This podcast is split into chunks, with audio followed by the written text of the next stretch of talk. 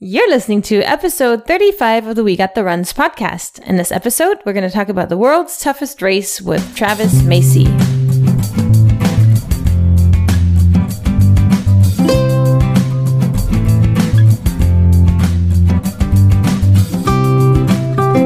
Welcome to the We Got the Runs podcast.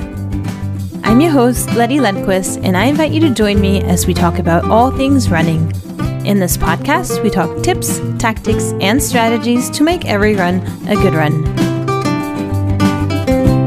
Hey, runners, welcome to episode 35. Hey, Hey, Ryan. we talked at the same time. That's good luck. Is it? Yeah, I think so. I think at least in Frozen, that movie. It's like, Jinx, Jinx again. you, even I spend too much time with our daughter. yeah, I mean, can't spend enough time with those little boogers. I think they're adorable too, but we're biased because we're their parents. Very true. So, on the topic of your podcast today, you have Travis Macy, and we were watching an adventure race with him and his dad, and it was kind of fun to see him enjoying his time with his dad and you know visualizing if our kids are interested to share in those experiences with us too like the running and my biking or or even potentially adventure racing if we decide to get into that That was a good show. That was the the world's toughest race eco challenge Fiji. Did you like that show? It was on Prime, or it is on Prime. Yeah, it was fun to watch. You know, they always kind of fluff it up with some. I mean, it, the drama is real, but you know, they always show off the drama more than other things. You know, to make it interesting for everyone. But but it was fun to watch. I enjoyed it. Yeah, so basically it was I'm not sure, it was maybe 60-ish teams, I want to say, of people groups of 4, 5 or 6. I don't remember, but it was it was groups of people and they came from different uh demographics. So there would be the families, there would be the friends for a long time. Some professional teams. Um, yeah, it was cool. And they did biking and rafting and and hiking and running and uh, mountain climbing and everything. It was really neat. I think the challenge for me would be the staying up at night or, you know, going through the night multiple nights in a row. Yeah, you like your sleep.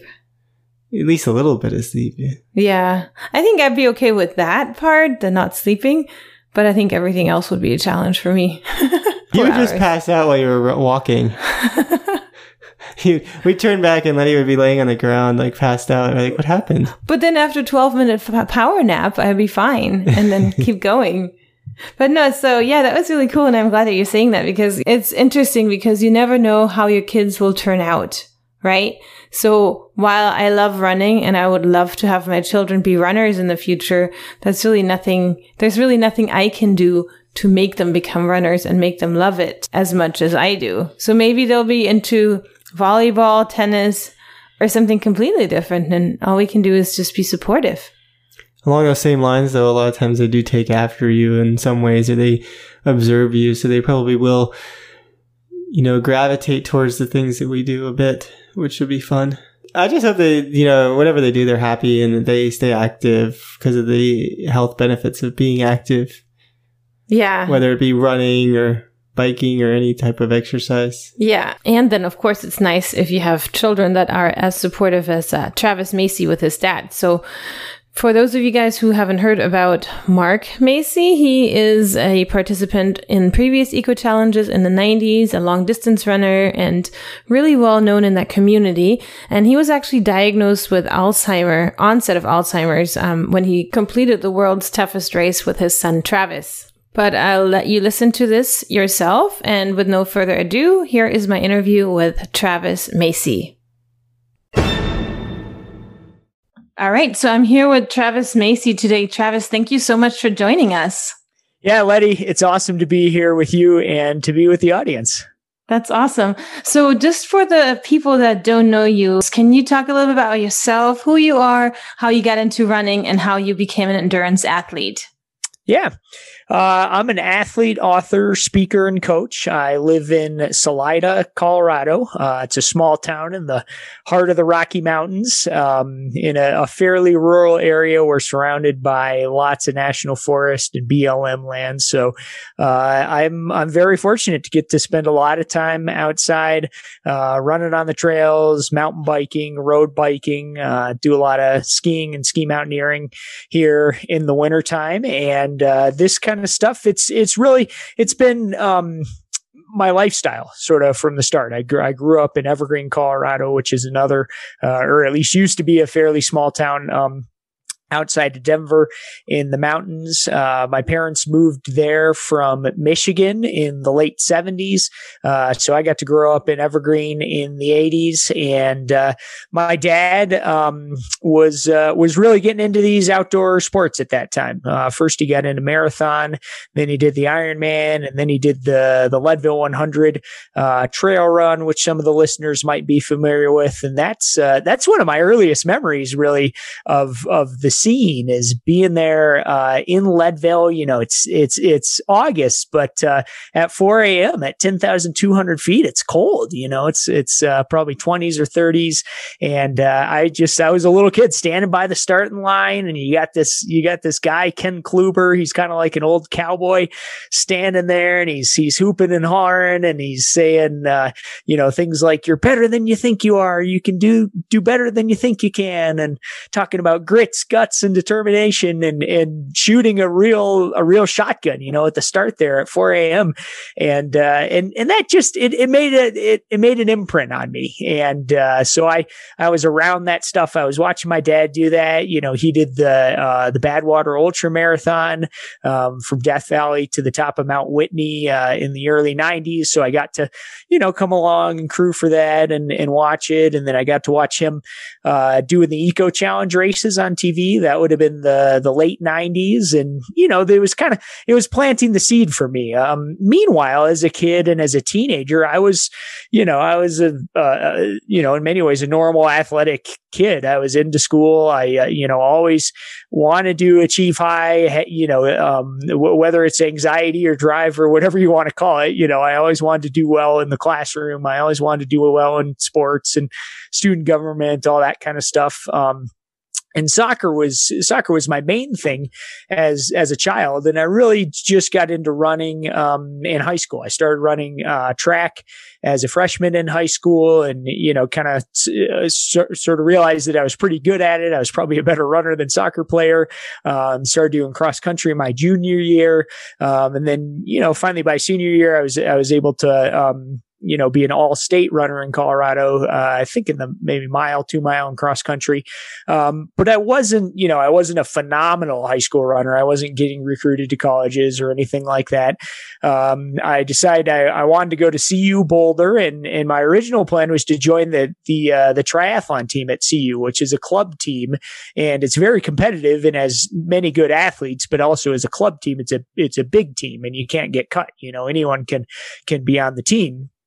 Uh, but then I uh, I read uh, Chris Rear, cl- excuse me, Chris Lear is the author. He wrote a book called Running with the Buffaloes um, in the late '90s about uh, a year that he spent with uh, with the CU distance running team, which by that time was you know a very prominent uh, running program, and they had won some national championships. And I was reading that the the summer before my freshman year of college. My dad took me up to Alaska uh, um, to uh, celebrate graduating. And I took that book with me. And I remember reading that in, in, the back of this camper out in Alaska. And I was thinking, oh man, maybe I can, maybe I'll try out for the team. So I did. I worked really hard that summer. I showed up at the tryout, made the team, and um, and and was was very proud of it. And that was uh, at least for my fast running, you know, kind of the maybe the highlight of it. I ended up running for for two years, and I did join the CU tri team. And then my senior year, I got into adventure racing. And that's kind of, that was sort of, you know, at least athletically, that was my life for you know, sort of the next 10 years or so, traveling around the world, doing these adventure races, you know, kind of like the world's toughest race that, um, that some folks may have seen on Amazon Prime. These are multi sport races that go for many days. You're running, biking, paddling, navigating, uh, you know, rope stuff. Um, it, pr- pretty cool, cool adventure, great way to see the world. And, uh, you know, from there I went to ultra running, was really into that for a few years, did some hundred, hundred milers and was, was lucky to, you know, do decently in those. And, um, lately, uh, ski mountaineering has kind of been my favorite sport. I'm not, I'm not one of the best athletes, but I, I love the sport and I'm getting better and I have, have a lot of fun. So do that plus my, my coaching and, uh, speaking and that kind of stuff. That sounds interesting, ski mountaineering, and you live in the right area for that. But I want yep. to go back to you know, your childhood, that was a really great influence that your parents or your father had on you by participating in all these races and then definitely brought you to the adventure racing and to talk about the world's toughest race. And like you'd mentioned before, it's a show or it's a race, but it was aired on Amazon Prime, which is where most of us know you from. So I kind of wanted to talk about what that one entailed. Yeah. So the world's toughest race uh, happened in Fiji in 2019. It was a reincarnation of the Eco Challenge. And uh, some listeners may be familiar with that. That was a uh, similar adventure race and also a TV show produced by Mark Burnett. That was kind of Burnett's start in reality TV before he went on to uh, Survivor and a, and a variety of of other projects and uh, the uh, the race didn't exist from 2002 till 2019, and finally, uh, thankfully, Burnett decided to give it back. He brought in Bear Grylls uh, as as the on screen host and one of the producers, and and many many of the same production staff, you know, from from the old days.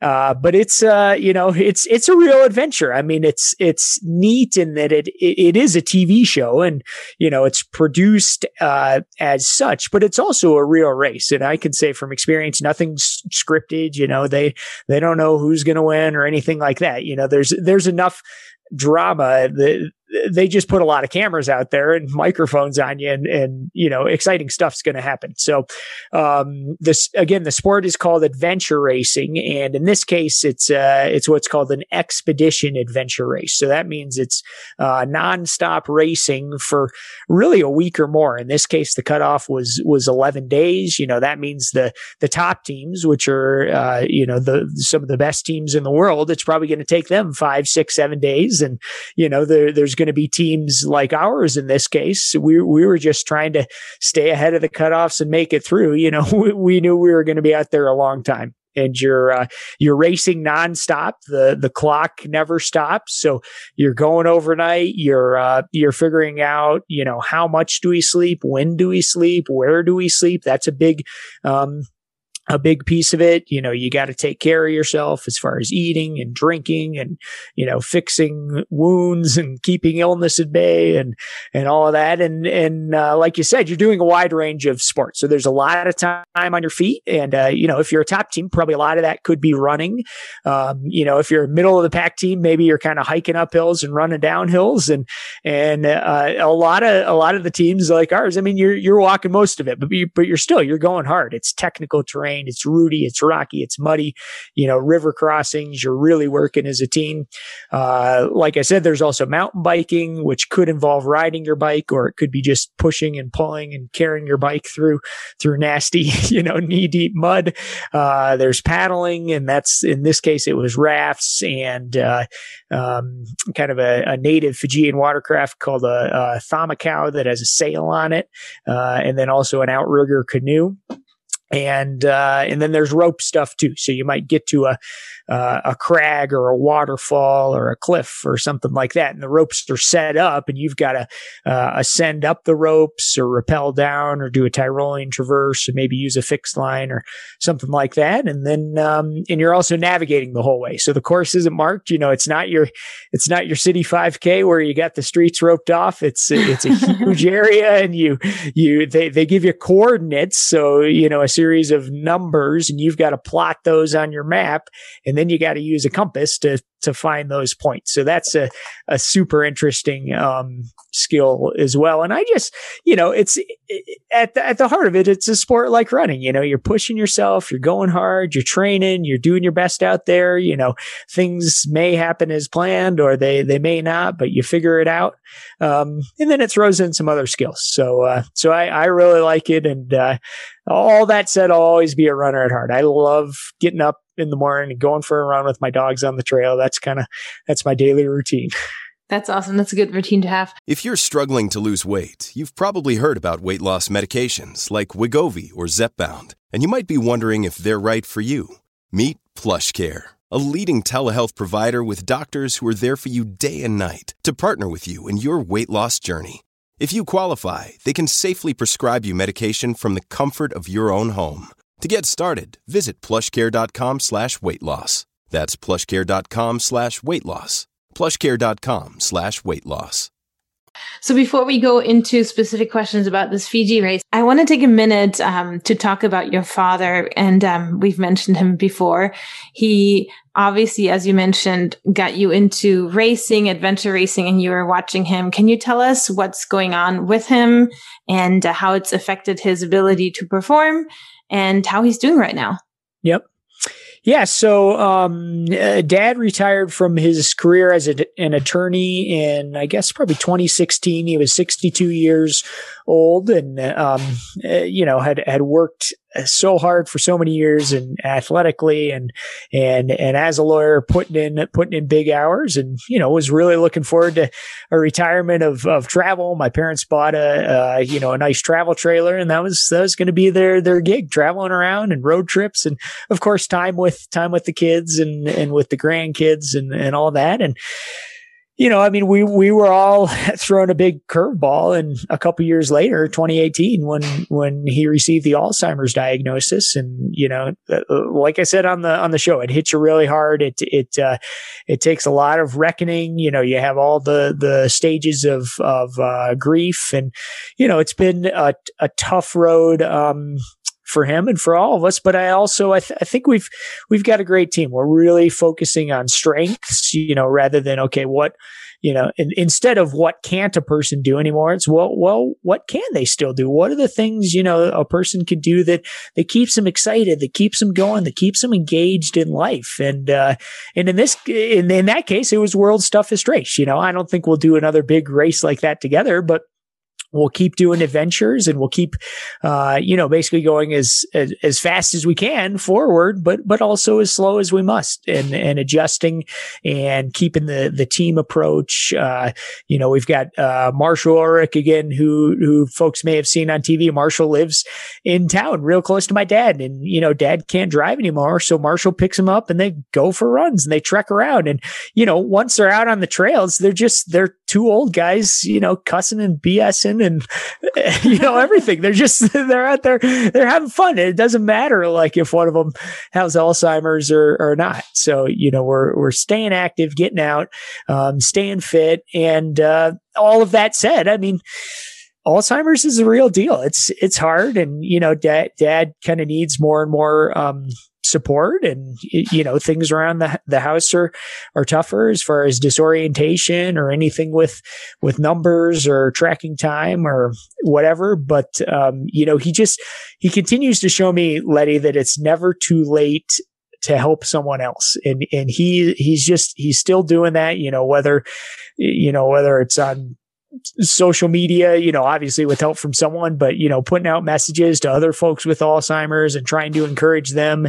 Uh, he's working with with the Alzheimer's Association on a um, a big campaign they have coming up called the longest day which is you know kind of now through uh, through june um, eh, you know to raise awareness and, and, funds for alzheimer's research. And and that's been it's been super cool to, to you know to kind of be in it with him about that. Um, he and i are working on a book together. Um, and and you know again at this point like reading and writing are really hard for dad but but just because someone can't read or write, that doesn't mean they can't write a book, right? They can still talk and say things and get get the thoughts down in a book. So you know, we're, we're doing that together. And, um, you know, I, I think there's a lot of good times ahead and, and, and also a lot of uncertainty. You, you know, that's, that's just, that's part of the deal. There's uncertainty, whether you're running a 5K or a 10K or a marathon or, or whatever, there's going to be uncertainty there.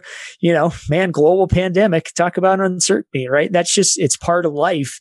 And one of the things I've realized on the Alzheimer's journey is just that, that life is, um, a lot less in our control than than we may hope, and and we have to be as comfortable with that as we can. That's awesome. You got a really good analogy with that going to what saying that life is kind of like a 5K and a 10K. You never know how what's ahead of you because you really don't. All you know is that you have the presence right now. Exactly. Yeah. So specific questions about this Fiji race. How did you pick your group? How did the application process work for other people? And how does that all work? Yeah.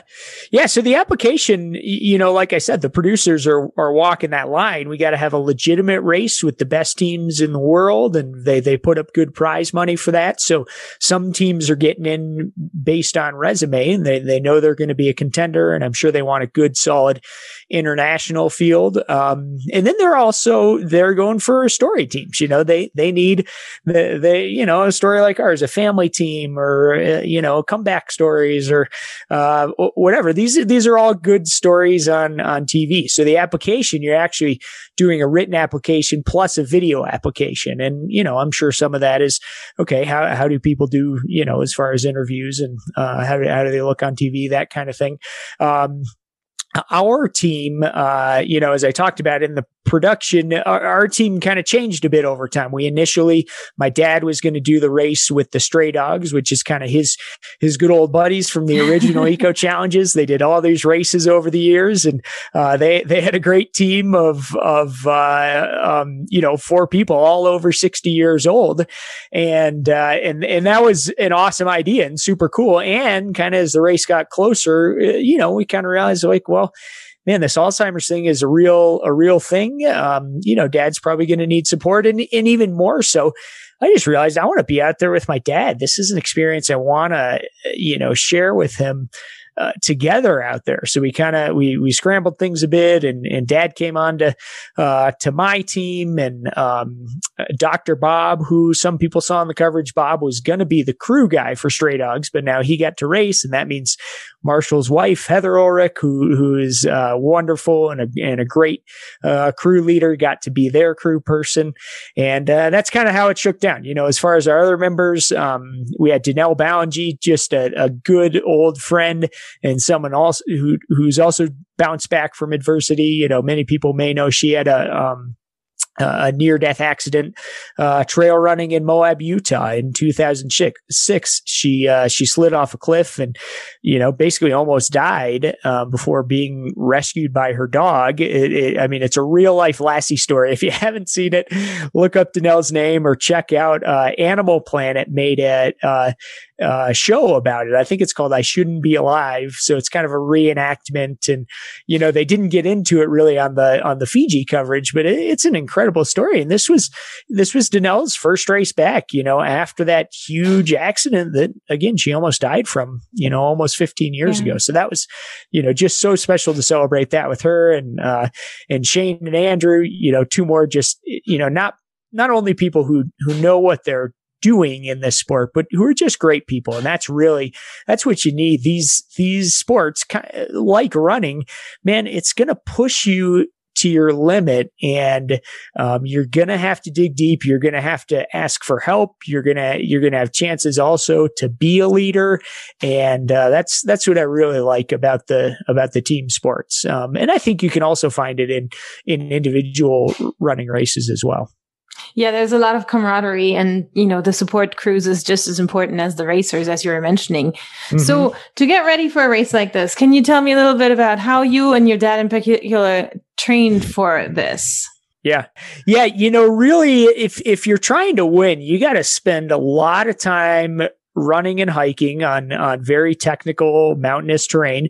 You got to spend a lot of time on your bike, also going up and down hills, especially for a race like this. It's very hilly, and you got to spend a lot of time paddling. Um, you know, to be competitive, there, there's so much like, I mean, this race, we spent the entire first two days, all we did was paddling and, and whether or not you're trying to go fast, again, we had no designs on getting to the podium or anything. That's just a long time to paddle and you got to be strong and you got to have the right technique.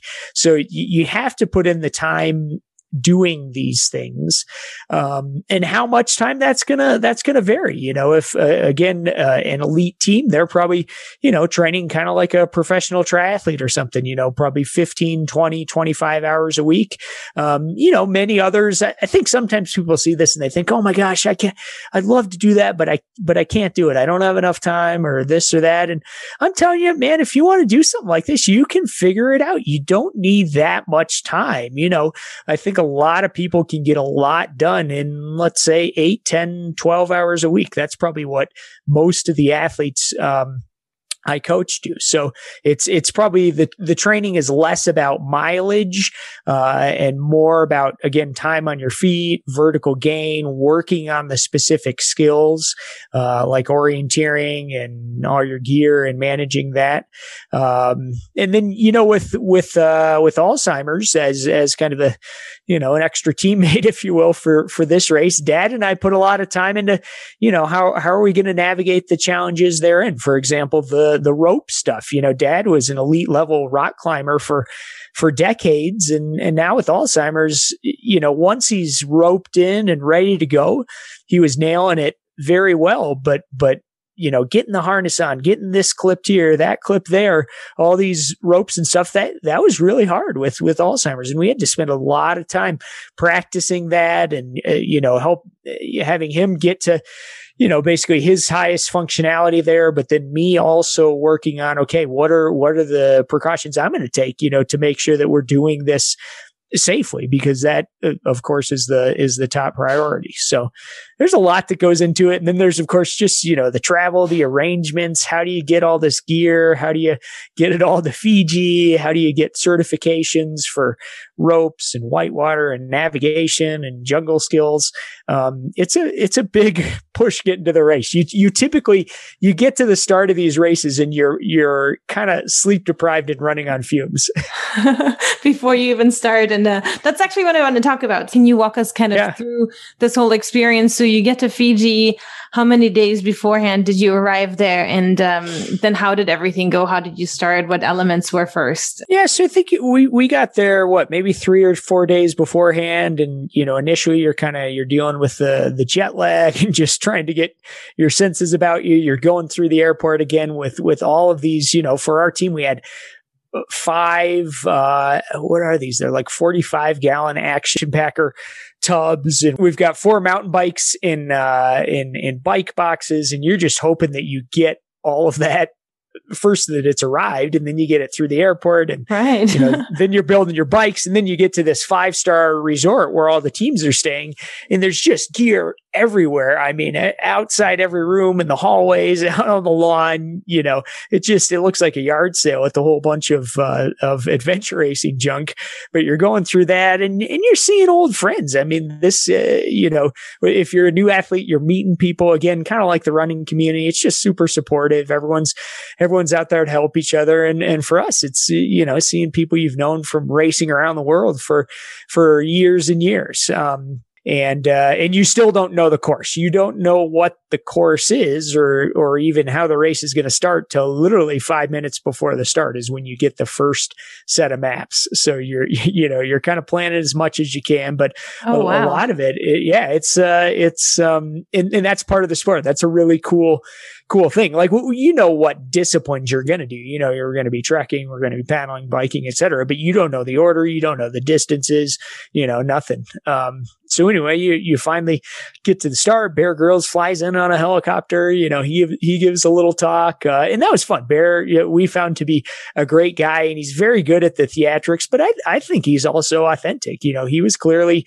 psyched to to be out there and be uh, be part of the deal. So um, so that was a lot of fun and you know then you then you finally get going and uh, you know at the at the start kind of you know kind of like a whatever your race is a 5k a 10k a half marathon a marathon often you're starting at the at the line and you're thinking, oh my God, like this is a long distance. How am I going to make it through this? And I think the answer is just one step at a time. You can't worry about the whole thing. You gotta, you gotta crush the details. You gotta think about what you're doing, you know, your pacing, your nutrition, everything that, that you've done in practice. And especially if your race is 11 days, you know, you can't worry about what's going to happen on day 11 you just you just got to be present. You just got to keep going. And, and you also you got to recognize and here's another running lesson is is that things are going to go downhill. You're going to suffer whether it's your legs or your stomach or you have a side cramp or whatever and uh,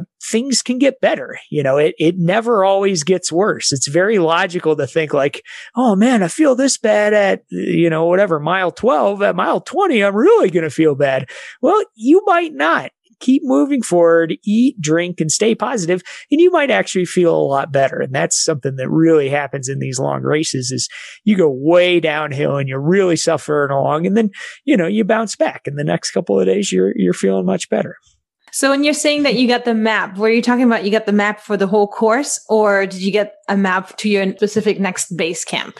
Great question. At this, uh, this race was kind of divided into five, uh, chunks, if you will. So we, at the start, we got the map for, for, yeah, the first approximately fifth of the race getting to base camp one. So that was going to be, uh, you know, about in our case, you know, somewhere around two and a half days of of racing. So you're starting out with with food and gear and clothes and everything you need for that that first two and a half days, and and and you don't know what's next. You just know you got to make it to this base camp one by whatever it was, 4 p.m. on day three, and uh, and then hopefully you make it there, and then you get the maps for the next section. So it's uh, you know it's it's really it's a mental game uh, in addition to to being a physical game. So then once you get to the base camp, does the clock stop until you leave again or do they continuously run the whole thing?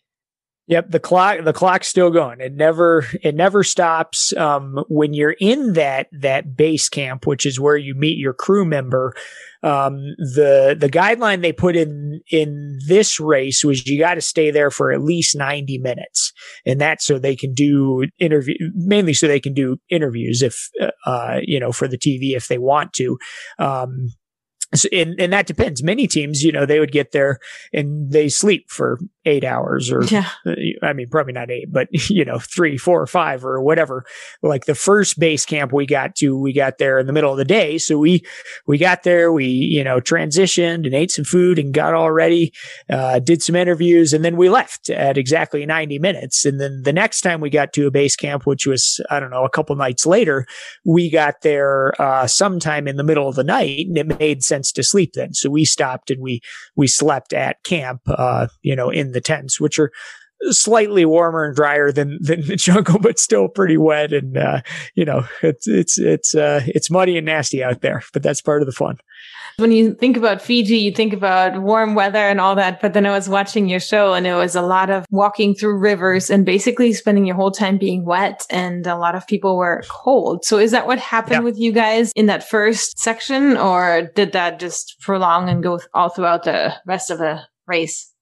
It's a it's a mix. I mean, welcome to adventure racing. You're either way too hot or you're way too cold and, and often in very close succession. And, and you're right. You know, when you're by the coast, it is it's warm, it's hot, it's humid, it's sunny, it's it's you know, it's a tropical island paradise.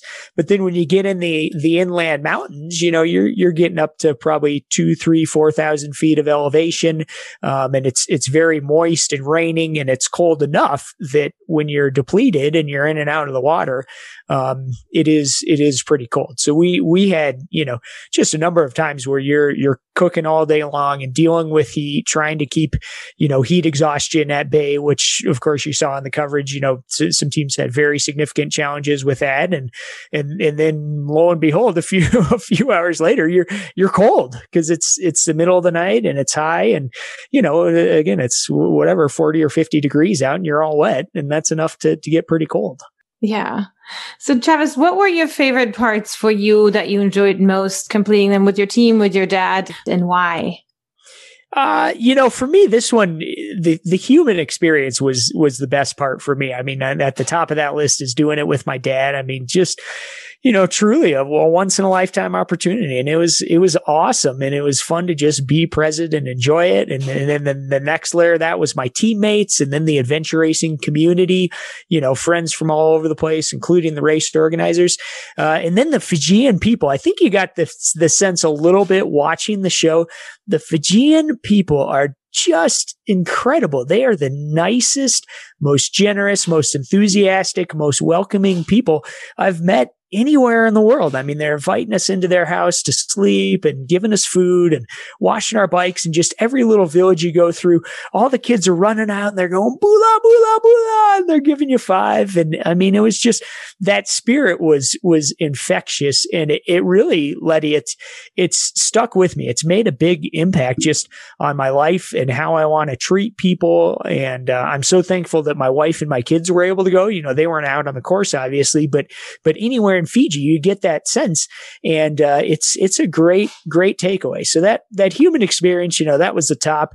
Um, and other than that, I mean, you know, the the racing itself, like I I love that stuff. I love being out there. It was especially fun this time because we were we were sleeping a lot, and and the sleep deprivation when you're racing hard, it is just it is so hard and it makes things, you know, not fun for a lot of the time. But since we were sleeping a lot, I mean, it was, it was pretty enjoyable. You know, you're enjoying the scenery. You're in these, you know, these, these virgin jungles and, um, you know, the rafting in that canyon was just incredible. This, these limestone cliffs on the side and, and waterfalls. And, um, you know, it's, it's an awesome place to go. And we did, we had the tropical island paradise thing too. When you're on the coast, you know, and you're seeing the coral reefs and beaches you know, that was, that was great as well. That's awesome. That's awesome. That sounds amazing. What were your favorite parts when it came to the athletic stuff? Was it the paddleboarding, the running, the biking, mm-hmm. the building floats? What was your favorite part and why? Yeah, I it, typically I enjoy the running and the biking the most, just because that's that's kind of my wheelhouse and what I've done a lot of, and usually I can do uh, pretty well with. Um, you know that that said in these long races, usually your least favorite thing is the thing that you're doing right now, be, because it's, you know, whatever it is, you've, you've, you've been doing it for, you know, six, eight, 10, 12, 16 hours and, and you just get pretty sick of it. So the, you know, the, the favorite thing is whatever's coming next because you're looking forward to it. And uh, the least favorite thing is whatever you're doing because you're so darn sick of it.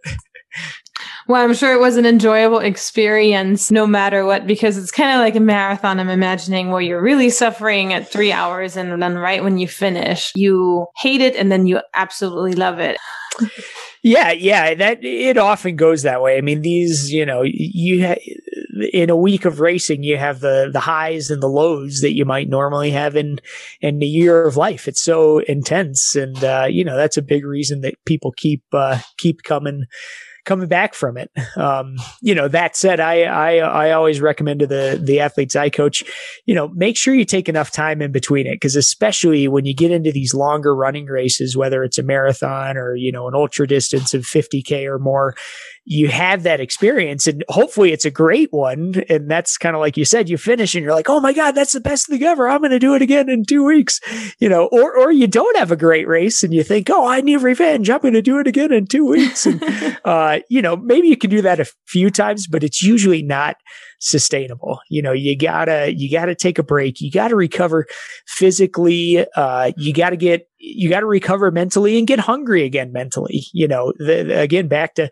kind of that overtraining thing. It's definitely possible to go in um, too deep and do too much. And I think many runners have that mentality, right? We're, we're driven. We want to do it. We like the routine. We like to go, go, go. Um, but one thing I've learned is sometimes you gotta, you gotta slow down a bit and, um, you know, r- recognize the other idea, other areas of your life as well.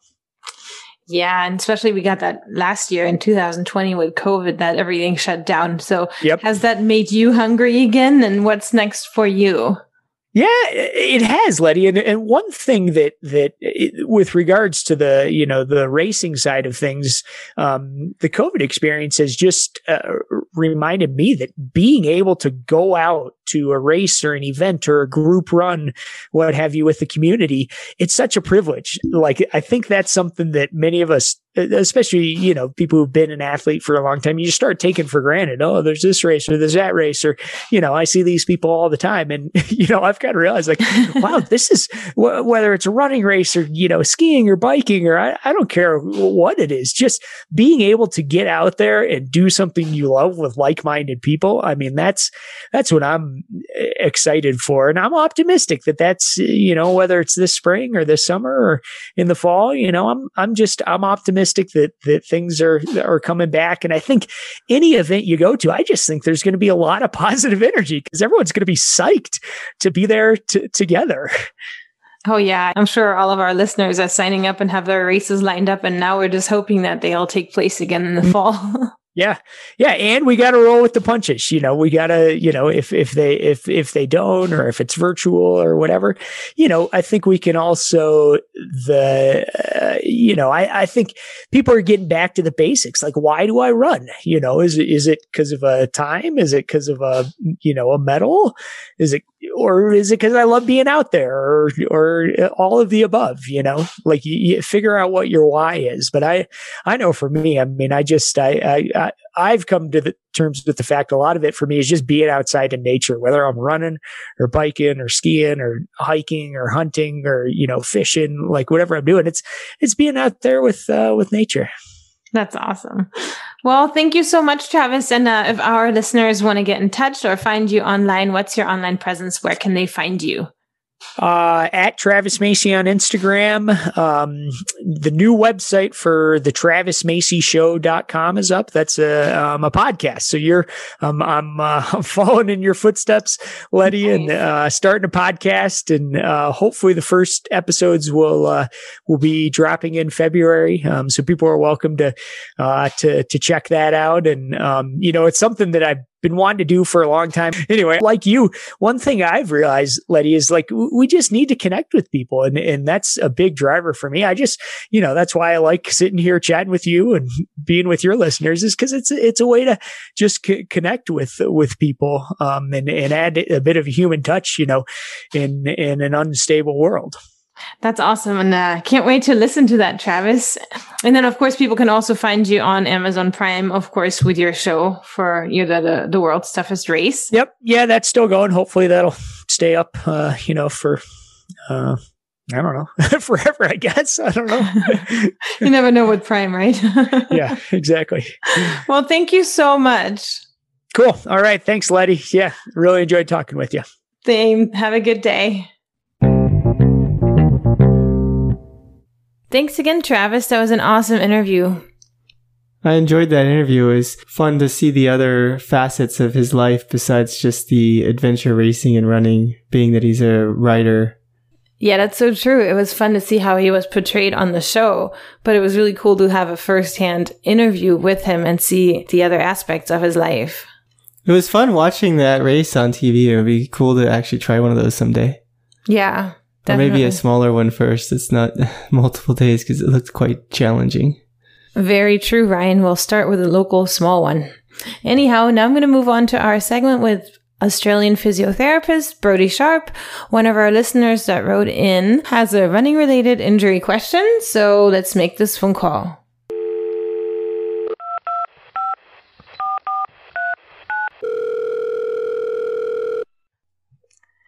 Hi, Brodie. How are you doing today? Good, Letty. Fantastic. How are you? I'm doing great as well. I have a question for you from Sim, who says, I broke a toe approximately six weeks ago and it seems to have healed, but I don't have the same range of motion.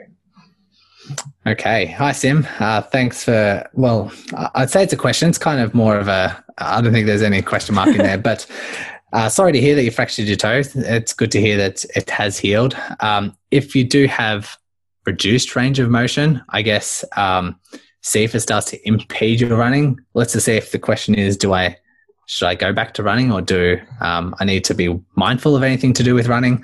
Um, I would mention I'll try to start running and see if there's any stiffness that reduces the the stiffness. So you might work on the range of movement of both toes and find that there's reduced range of movement, but as soon as you start running and the uh, function that's required for running, you might be having adequate range of move- movement. So uh, I'd say just to slowly get into it. There's no harm in just wearing some um, standard runners and just going for a run and seeing if it impedes on your running at all. Um, if there is significant reduced range of movement and you find yourself limping, then you might have to do some rehab around it. And is that something that could happen after a broken bone? That this is something you would say you see often that there's a reduced range of motion in particularly broken toes? Yeah, uh, it is. Um, but the toes don't need a large range of movement to actually start running. There might be, depending where the fracture actually is, it might impede on the joint space. And so it might get particularly sticky and hard to move. Uh, the joint, the bone itself might fuse and might have a little bit of um, bone growth in other parts of the joint now, so that it's harder to uh, to move. But it all depends on the severity of the break. Depends where the fracture actually is. Depending on um, it will just it's a bit of guesswork in terms of what actually happened during the fracture to what the outcome afterwards actually is. It might be severe, but like Sim was saying, if it's healed within six weeks, I wouldn't necessarily say it's too severe. Um, therefore, recommend just trying some running and see how it goes. Perfect, Brodie. And if uh, Sim or our other listeners want to hear more from you, where can they do that? They can uh, go to the Run Smarter podcast and have a listen to a few of those episodes. I'm sorry, Sim, I don't have an episode on broken toes. Uh, maybe in the future, but um, yeah, you can learn some a lot of principles about returning to running and paying attention to um, symptoms and how to accurately interpret those symptoms. Perfect, Brodie. Thank you so much. You're welcome. Thanks, Brodie. Again, that was a great answer. And if you want to have your question about your running related injury answered on air, please don't hesitate to shoot us a message. And that brings us to the end of our show. We hope that you enjoyed listening to this episode and maybe it inspired you to run an adventure race. Until then, have a great week of running. Thanks for listening. For training tips, previous podcast episodes, and fun merchandise for runners, please check out our website at wgtr.us. That's wgtr.us. And as always, have a wonderful week of running.